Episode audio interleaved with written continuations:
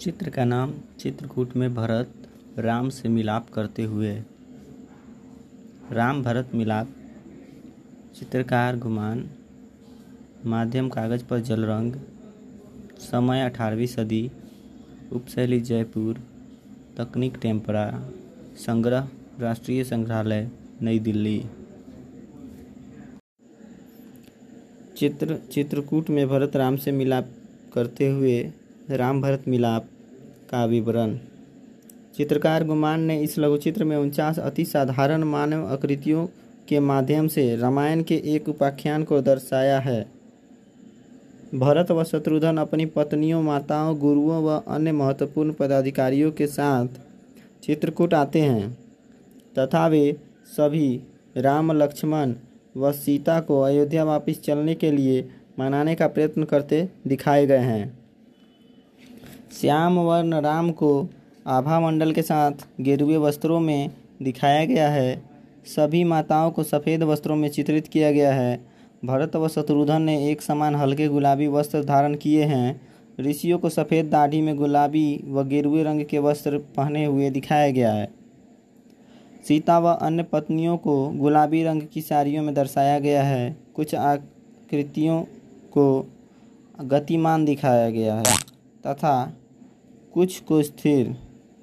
चित्र के ऊपरी भाग में माताओं का अभिवादन अभिवादन करते समय राम को, लक्ष्मण व सीता को अलग अलग मुद्राओं में दिखाया गया है। नीचे की आकृतियों में ऋषियों का आदर सत्कार करते हुए राम को दिखाया गया है। एक स्थान पर पिता दशरथ की मृत्यु को समाचार प्राप्त करते के बाद सुनकर राम जो है, मूर्छित होते अवस्था में दिखाए गए हैं। ऊपर सीता के साथ विचार विमर्श करती उनकी सासें व अन्य दिखाए गए हैं।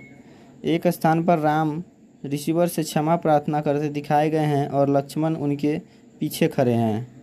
भरत व शत्रुघ्न को एक साथ बैठे हुए दिखाया गया है और अंत में चित्र की दाहिनी ओर सभी को पंक्तिबद्ध खड़े हुए दिखाया गया है। संभवतः यह विदाई का समय है। चित्र की पृष्ठभूमि को गहरे हरे रंग से बनी कुटिया दिखाई गई है,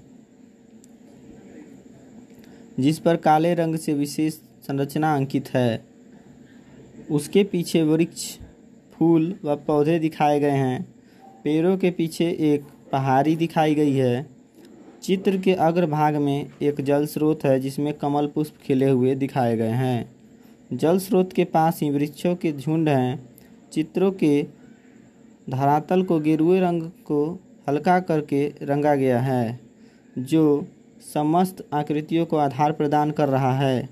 अठारहवीं सदी के मध्य में जयपुर के राजा शासक सवाई सिंह के संरक्षण में बने अनेक चित्रों में से एक अनुपम कृति यह भी है।